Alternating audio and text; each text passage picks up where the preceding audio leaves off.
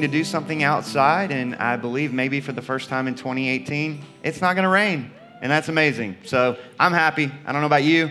Should be a good time after we get uh, done with our service this morning. Uh, my name's Jamie, if you're new or we haven't met. Um, I am a, a pastor, predominantly uh, overseeing most of the preaching around here uh, which is a good segue into where we're going this morning. Uh, last week, if you weren't around, we began a sermon series uh, through the book of Acts that's going to carry us ultimately through the fall and the spring with a little break in the middle for an Advent series in December and a brief four week vision casting series in January. But for the greater part of the fall and the spring, we're going to work our way through the book of Acts, the grassroots movement of the early church. We, we entitled this series Witnesses, and the reason we did so is because Witnesses really has a twofold meaning that carries its way through the book of Acts. It's a meaning that we see uh, from from cover to cover as we work our way through this book of the Bible, you'll see it over and over again that uh, we see many not only witness, witnesses of God's goodness, glory, and grace with their very own eyes, but also people bearing witness to God's goodness, glory, and grace in the advancement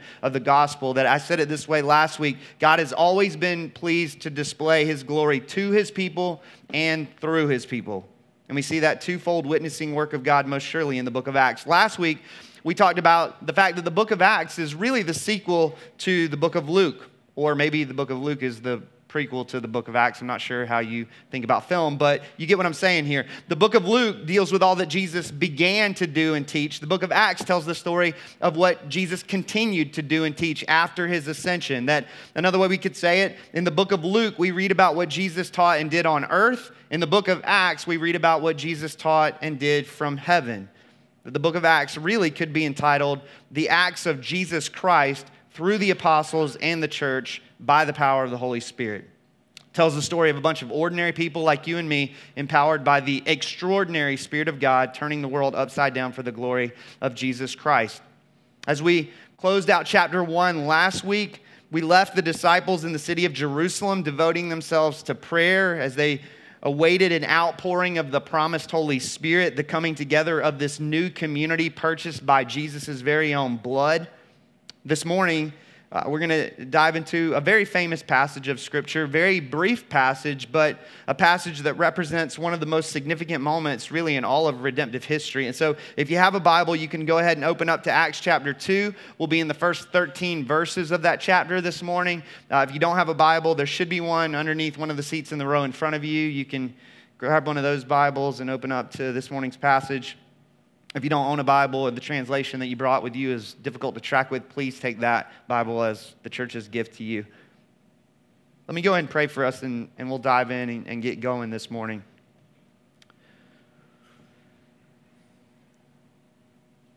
What a perfect opportunity, Holy Spirit, to declare our deep need for you in a passage that honors you, that shows your unique role in the advancement of the gospel and the building of the church of Jesus Christ.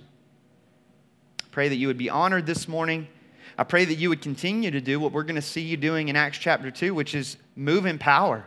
Move in power in our midst this very morning. We desperately need you. The same spirit of Acts chapter 2 is the same spirit alive and well today in the church. And so we desperately need you, Holy Spirit, to move, to work, to help us to see that which you would have us to see, to help us hear that which you would have us to hear, to help us to receive with our hearts that which you would have us to receive. Would you, would you move? Would you work in power? If there are any who are in this place this morning who come in uncertain about Jesus, Holy Spirit, would you bring the gospel to life for them? And for those of us who come in professing to know and love and follow Jesus already, would you awaken our slumbering hearts yet again? We need you. We desperately need you. Would you move in power in these moments to come as we spend time in your word? It's in the name of Jesus I pray. Amen. So this morning, my goal is simply to attempt to answer four questions. And I'm going to go ahead and give you those four questions now as kind of a roadmap for where we're going to go this morning. So here they are up on the screen. Question one What can we say about the Holy Spirit? Question number two What happened on the day of Pentecost? Question three, what is Luke seeking to communicate here in these 13 verses? And then question four, what are the implications for the church today? If we can leave this place having, to some extent, Okay, let me qualify it. To some extent, having answered those four questions, we'll be in pretty good shape as we journey on through the book of Acts. And so let's dive into the first of those four questions. What can we say about the Holy Spirit? And the answer is way more than we have time to unpack this morning, right? There are entire volumes of systematic theology devoted to the doctrine of the Holy Spirit. Will you leave this place with unanswered questions? Absolutely, yes and amen. But just because we can't say everything doesn't mean that we shouldn't say something. That as we consider the day of Pentecost here in Acts chapter 2, this is an incredible opportunity to honor the Holy Spirit. The Holy Spirit oftentimes gets treated, you've heard me say this before, as the redheaded stepchild of the Trinity, and that should not be so that the Holy Spirit is fully God, equal in dignity, power, and worth with God the Father and God the Son. That in Acts chapter 5, we'll get there a few weeks from now, Peter accuses Ananias of lying to the Holy Spirit, and he goes on to ask Ananias the following question. He asks, Why is it that you have contrived this deed in your heart? You have not lied to man, but to God. And so there, Peter attributes the Holy Spirit to deity.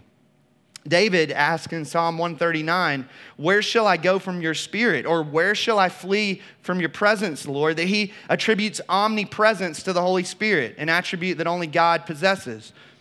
The Apostle Paul uh, attributes omniscience, this being all knowing and all knowingness to the Holy Spirit. In 1 Corinthians chapter 2, verse 10, Paul says, For the Spirit searches everything, even the depths of God. Who, for who knows a person's thoughts except the spirit of that person which is in him? So also, no one comprehends the thoughts of God except the Spirit of God. According to Hebrews chapter 9, verse 14, the Holy Spirit is referred to as the eternal Spirit, having no beginning or end. That's an attribute uh, attributed to God alone. Only God possesses the attribute of eternality, that the Holy Spirit is fully God. In addition, the Holy Spirit is not some impersonal force, but rather a person, a person who can be grieved, a person who can be resisted, a person who can be insulted. And thus, the Holy Spirit is a He, not an it, as Jesus declares in John chapters 14 and 16. The Holy Spirit has been around since before creation, and in fact was involved in creation, active in creation. Genesis chapter 1, verse 2. The Holy Spirit hovered over the face of the waters in the creation story.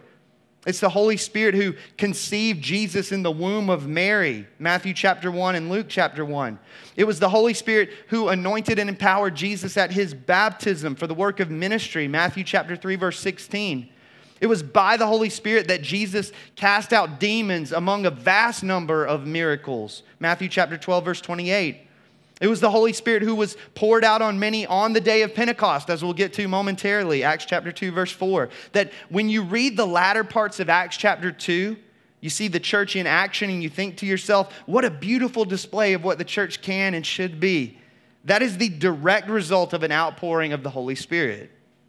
It's the Spirit who makes us alive in Christ, John chapter 3. It's the Spirit who bears witness with our spirit that we are children of God, giving us assurance, Romans chapter 8, verse 16. It's the Spirit who sanctifies us, bringing forth the character of Jesus Christ, 1 Peter chapter 1, verse 2, as well as Galatians 5. It's the Spirit who intercedes for us in prayer, Romans 8. It's the Spirit who guides and directs God's people. We see him guiding and directing Jesus into the wilderness in Matthew chapter 4. We see him guiding and directing Philip to the Ethiopian eunuch in Acts chapter 8. We'll get there soon enough. It's the Spirit who teaches us, John 14, and guides us in all truth, John 16. It's the Spirit who empowers us for service, Acts chapter 1, verse 8, going back to last week's passage. Also, 1 Corinthians 12. It's the Spirit who unifies believers. 1 Corinthians 12 and Ephesians chapter 4 verse 3. It's the Spirit who guarantees our future fellowship with God. 2 Corinthians 1:22. It's through the Spirit that you and I will experience the resurrection of our mortal bodies. Romans chapter 8 verse 11. Even the even the very Bible that you hold right now in your hand, physical or digital, is referred to as what? The sword of the Spirit. Ephesians chapter 6 verse 17. In fact, the reason that you and I have a Bible in the first place is because 2 Peter 1:21, men were carried along by the Holy Spirit. That when we talk about the coming of the Spirit in Acts chapter 2, that's who we're talking about. Praise, praise the Father, praise the Son, and praise the Spirit, three in one. Oh, praise Him. Hallelujah, right? There's, there's so much more that could be said about the Holy Spirit. Oh, my goodness, we could do an entire year long, if not more, sermon series just on the doctrine of the Spirit of God. Unfortunately, this is not a, a topical sermon on the third person of the Godhead. This is an expository sermon on the first part of Acts chapter 2. And so, onward we must march. Question number two What happened on the day of Pentecost? What actually took place here in Acts chapter 2? Luke really devotes the entirety of this chapter to answering that question. And so we're, we're actually going to get after the answer to that question in its fullness over the course of the next several weeks. But as it pertains to this morning's passage, we're told in verse 1 that when the day of Pentecost arrived, they were all together in one place. Going back to chapter 1, verse 15, we're talking about roughly 120 of Jesus' followers, and they're, they're all together on the day of Pentecost, one of the three major feasts on the Jewish calendar, given the name Pentecost because of its establishment on the 50th day after Passover. All right, five, penta, pentagon, tracking with me. Um, Pentecost was a feast celebrating the wheat harvest. It was also known as the day of the first fruits because it was on that day that the first fruits of the wheat harvest were actually presented to God, which is pretty incredible when you read ahead in Acts chapter 2 toward the end of the chapter and you see a harvesting of souls that happens on this day. That you see God sowing the first fruits of the New Testament church. That's God's timing. It's quite unbelievable. Also, significant is that by the, the early first century, Pentecost was considered to be the, the anniversary of the giving of the law at Mount Sinai, going back to Moses' day. What better way to contrast the giving of the law than with the giving of the Spirit?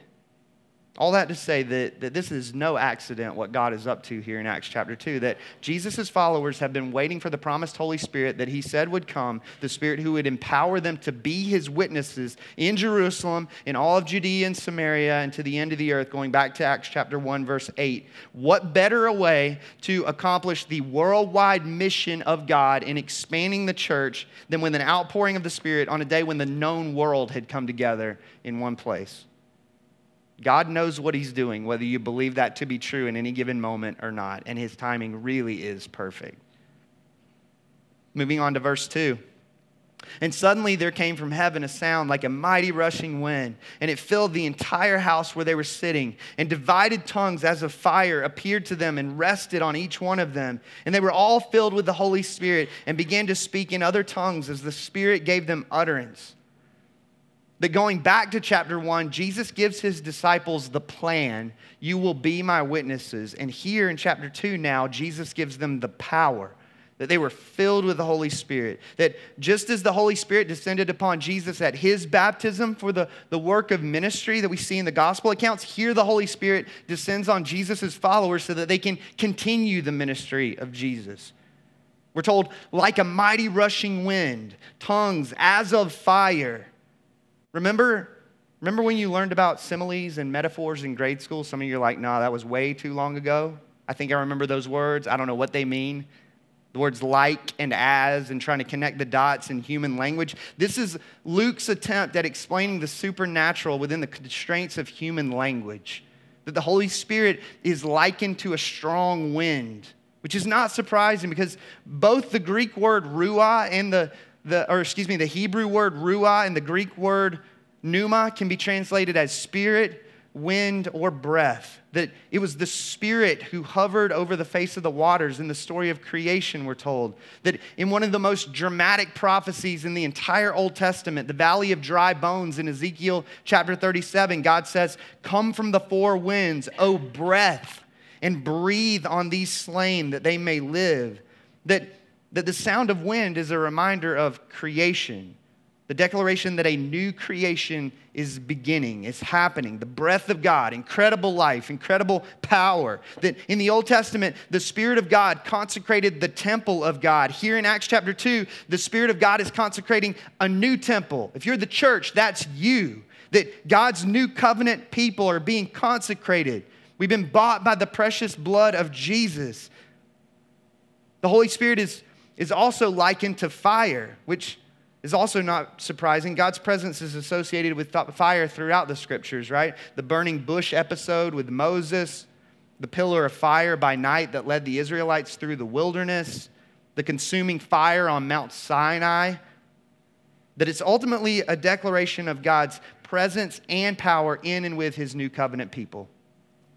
Trevor Lawrence, writer for the Gospel Coalition, found this helpful in reading this article. He says, Wind and fire, cloud and flame, the glory presence that went before and behind in the Exodus, that rested over the tabernacle, that filled the temple, now rests over and fills up God's new dwelling, his people, sin stained though they are.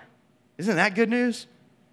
He goes on to say, The storm of God's presence rushes but does not destroy. The fire of God's presence descends but does not consume. How can this be? And he goes on to answer his own question. Because Jesus was destroyed and consumed by God's holy presence at the cross, so that God could be present with, take up residence in his temple people in grace. It's unbelievable. It's a remarkable moment in the overarching story of redemptive history. Church is filled with the Holy Spirit in a way never before experienced. We're told, moving on in verse 5 now there were dwelling in Jerusalem Jews, devout men from every nation under heaven. And at this sound, the multitude came together and they were bewildered, you think, because each one was hearing them speak in his own language. And they were amazed and astonished, saying, are not all these who speak Galileans? And how is it that we hear each of us in his own native language? Parthians and Medes and Elamites and residents of Mesopotamia, Judea and Cappadocia, Pontus and Asia, Phrygia and Pamphylia Egypt and the parts of Libya belonging to Cyrene, and visitors from Rome, both Jews and proselytes, Cretans and Arabians. We hear them telling in our own tongues the mighty works of God. That here we get the reaction of this predominantly Jewish crowd. Jesus' spirit filled disciples are telling of the mighty works of God, the works of God in redemptive history in the midst of a crowd that, that pretty well makes up most of the first century Greco Roman world as it was known, and particularly areas that have some sort of Jewish presence. As scattered Jews and Gentile proselytes come together in Jerusalem from far and wide for the celebration of Pentecost, you have this perfect opportunity for the gospel to go forth throughout the known world. It's an amazing scene. Jesus' disciples, who are not fluent in the various languages represented by this crowd of people, they begin telling the mighty works of God in the languages and dialects of the crowd. That whatever you make of the tongues in Corinth, which, by the way, if you have questions about the gifts of the Spirit, speaking in tongues, I would encourage you, commend you to go back. We did a series entitled Beautiful Mess where we walked through the book of First Corinthians a few years ago. Go back and listen to the sermons having to do with chapters 12 through 14 of that series, and I think you'll be served well in working through some of those questions that you might have. But whatever you make of the tongues in Corinth, there's no doubt that what's described here in Acts chapter 2 is the ability to speak in a foreign language. You have a bunch of Galileans who did not take French and Spanish in high school, and all of a sudden they're bilingual, maybe even multilingual in this moment. No wonder the crowd is bewildered, amazed, astonished, to use the language of verses 5 through 11. And we're told in verse 12, and all were amazed and perplexed, saying to one another, What does this mean?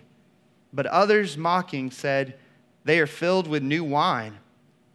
That some respond with a, a, healthy sort of curiosity. What do we do with this? What does it mean? What are the implications of what's happening in this moment?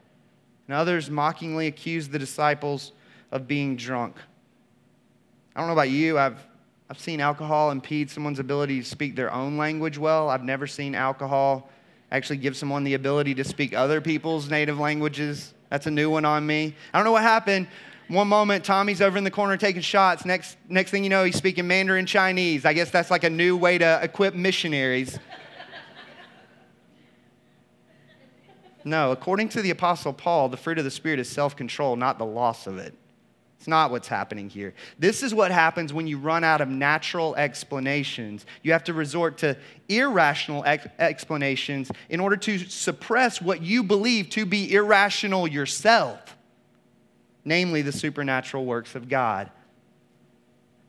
It's a really helpful reminder that miracles, in and of themselves, do not convert. And it's also a good reminder that being devout, going back to verse 5, doesn't mean that you belong to Jesus. These are devout men of God coming together. These are people who are engaging in the spiritual disciplines, checking all the right boxes, attending the temple, and so forth and so on. Devout men coming together who are missing it. Some are amazed, some perplexed, some mock reminds me of Paul's words in 2 Corinthians chapter 14 where he says, But thanks be to God who in Christ always leads us in triumphal procession and through us spreads the fragrance of the knowledge of him everywhere. For we are the aroma of Christ to God among those who are being saved and among those who are perishing. To one, a fragrance from death to death to the other a fragrance from life to life. That some receive the truth in joy, others, Romans 1, by their unrighteousness suppress that very same truth. We see both responses here in Acts chapter 2. Coming back to the question, what, what happened on the day of Pentecost? Well, this morning's passage gives us part of the answer to that question. Again, Luke devotes the entirety to chapter 2 to seeking to answer that question. And so more to come in the next week. But as it pertains to this morning's passage, let, let me just move on to question three. What is Luke seeking to communicate here? What is Luke trying to tell us? Well, for one, I think it's clear that this is Luke's declaration of the inauguration of a new era of the Spirit, that something is happening here that is significant in redemptive history. We're talking about a, very, very brief passage of Scripture, and yet one of the greatest moments. In fact, uh, most scholars and commentators lump the day of Pentecost in with creation, the coming of Jesus in the story of the incarnation, the crucifixion and resurrection of Jesus. This is a big moment in redemptive history, what God is doing here. It's also a declaration that the gospel is to be spread throughout the world. Right? Jesus himself said as much in the final chapter of the prequel, Luke chapter 24, verse 45. Then he opened their minds, Jesus did, to understand the scriptures. And he said to them, Thus it is written that the Christ should suffer and on the third day rise from the dead, and that repentance for the forgiveness of sins should be proclaimed in his name to all nations, beginning from Jerusalem. That unlike Paul's unpacking of the gifts of the Spirit in 1 Corinthians chapters 12 through 14, or Paul's unpacking of what it means to walk by the Spirit in Galatians 5, what we have here is the empowerment of the Spirit for the bold proclamation of the gospel of Jesus Christ, so that the good news of Jesus might be spread to the far reaches of the earth, beginning in Jerusalem. I'll quote a couple of different Johns for you to make sense of that. John Piper first, he says, The speaking in tongues in Acts has a very definite role to play. It's directly connected to the presence of people from all the nations who need to understand the great things the disciples were saying. In other words, the miracle of tongues was a demonstration of God's sovereign power, and it showed that this power promised in Acts chapter 1, verse 8, really was intended to advance the spread of the gospel to the ends of the earth. It was a token that God means for all people to understand his greatness and that he is willing to do miracles to make his glory known among the nations. John number two, Stott, says this Discussion about the nature of speaking in tongues must not distract our attention from Luke's understanding of its significance on the day of Pentecost. It symbolized a new unity in the Spirit, transcending racial, national, and linguistic barriers. Ever since the early church fathers, commentators have seen the blessing of Pentecost as a deliberate and dramatic reversal of the curse of Babel. At Babel, human languages were confused and the nations were scattered. In Jerusalem, the language barrier was supernaturally overcome as a sign that the nations would now be gathered together in Christ, prefiguring the great day when the redeemed company will be drawn from every nation, tribe, people, and language. That Going back to last week, Jesus' final words before ascending to heaven are the promise that, empowered by the Spirit of God, you are going to point people to the crucified and risen Son of God. And starting with Jerusalem, I'm going to build my church to the ends of the earth, and the gates of hell are hopeless to stop it. So that the picture we see in the book of Revelation is this Revelation 5, verse 9. And they sang a new song saying, Worthy are you to take the scroll and to open its seals, for you were slain, Jesus, and by your blood you ransomed people for God from every tribe and language and people and nation. And you have made them a kingdom and priests to our God, and they shall reign on the earth. That Pentecost is a powerful demonstration of God's pursuit of worshipers from across the globe.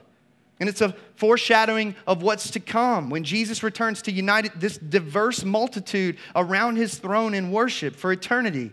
Revelation Chapter 7, verse 9 says it this way After this, John says, I looked, and behold, a great multitude that no one could number from every nation, from all tribes and peoples and languages, standing before the throne and the, before the Lamb, clothed in white robes with palm branches in their hands, and crying out with a loud voice Salvation belongs to our God who sits on the throne and to the Lamb. I've said this before, it is a global, diverse citizenship that will comprise the New Jerusalem. I don't know about you, that sounds like a lot of fun to me. That's going to be a fun cultural melting pot to be a part of, where we get to sit down with people from all over the globe and ask them about the saving work of Jesus Christ in their lives by the power of the Spirit. Story after story after story of God crossing lines and boundaries and thresholds to save because He's mighty to do it. Which brings me to the final question What are the implications for us, for the church today? I think a couple things come to mind. One simple answer to that question is that you and I desperately need the Spirit of God, just the same as our brothers back in the grassroots movement of the early church. That, as John Stott puts it, to quote him again, he says, Without the Holy Spirit, Christian discipleship would be inconceivable, even impossible. There can be no life without the life giver, no understanding without the Spirit of truth, no fellowship without the unity of the Spirit, no Christ likeness of character apart from His fruit, and no effective witness without His power. As a body without breath is a corpse, Stott says, so the church without the Spirit is dead. The church that seeks to operate in her own power, leaning on anything and uh, everything other than Jesus at the center and the Spirit's empowerment to get it done, she's nothing more than a body without breath.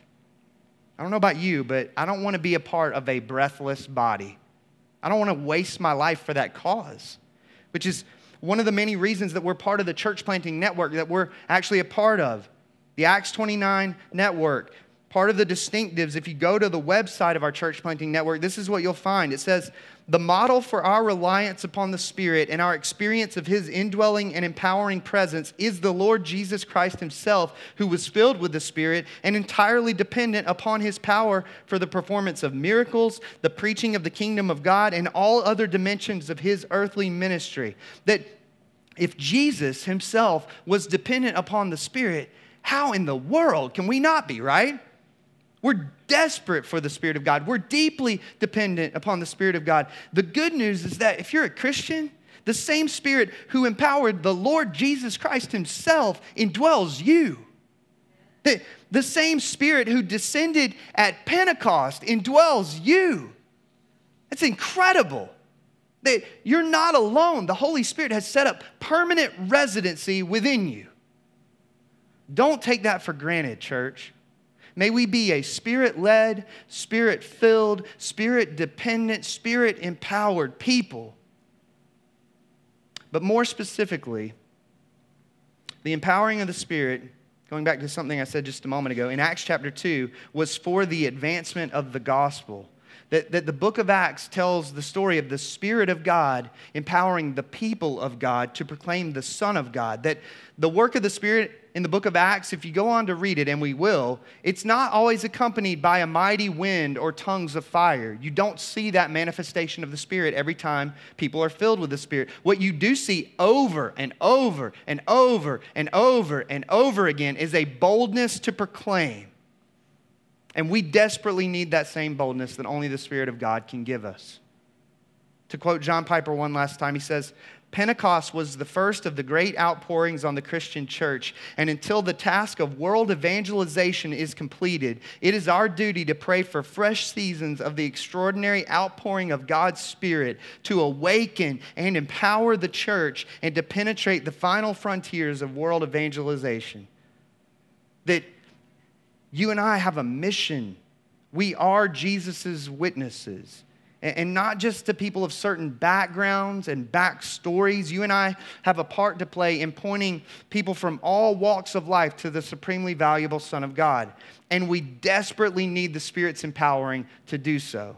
We need those, those deepening uh, experiences of assurance and power that the Spirit provides. Apart from the Spirit, you will lack courage in your evangelism, and so will I. Apart from the Spirit, you will lack clarity in your evangelism, and so will I. That apart from the Spirit, you will lack power in your evangelism, and so will I.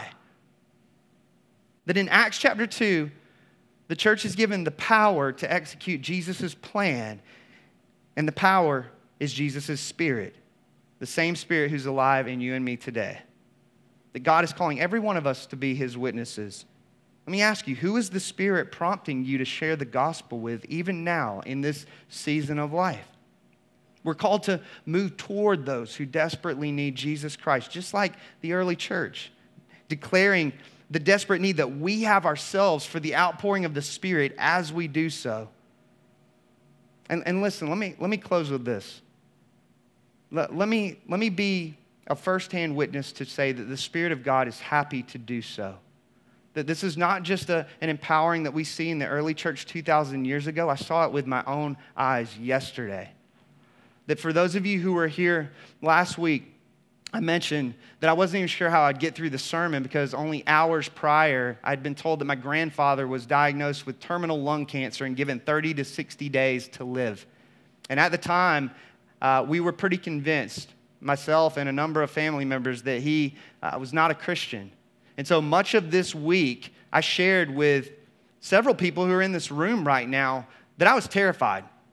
I said, I'm, I'm fearful, I'm terrified, I feel like a coward because I stand up in front of a room full of roughly 100 people week in and week out and boldly proclaim the gospel of Jesus Christ. And yet, the thought of sitting down with a dying old man who I share a bloodline with to share the gospel terrifies me. Because if there's one person on planet Earth that I don't want to be rejected by, it's my grandpa, who acted as a father figure to me growing up. If there's one person I don't want to get the gospel wrong with, it's my dying grandfather who has 30 to 60 days to live. If there's one person that I want to somehow intermingle the joy of reminiscing and sharing stories with each other and somehow bring in the weightiness of eternity and, and dance that dance. It's Him in this moment. And I couldn't see how that could possibly come to fruition. And so most of last week was me sharing with a number of people how terrified, how much of a coward I actually am for two reasons. Number one, so that they could hold me accountable to it and ask me on the other side of it how it actually went. And number two, so that no one but God could get the glory for it. And let me tell you, yesterday I sat with my dying grandfather and God moved by the power of His Spirit. And, and He moved because people prayed for the Spirit of God to move in power before that time that I had with Him. And because the Spirit was moving and empowering in that moment. And it's not because I'm anything impressive, I'm not. I'm a mess. I told enough people before yesterday I was a mess so that they could hold me to it. So you can go ask people, was he a coward this week? Yeah, he was desperate for the Spirit of God to move. I'm reminded, 2 Corinthians chapter 4, verse 7, Paul says, But we have this treasure. What treasure is he talking about? If you go right before that verse, he's talking about the knowledge of the glory of God in the face of Jesus Christ. He's talking about the message of the gospel, the content of the gospel. He says, But we have this treasure, the gospel message, in jars of clay to show that the surpassing power belongs to God and not to us. I think we, we claw, we fight to try to communicate some semblance of strength and self reliance. And we do so even in our evangelism at times, do we not?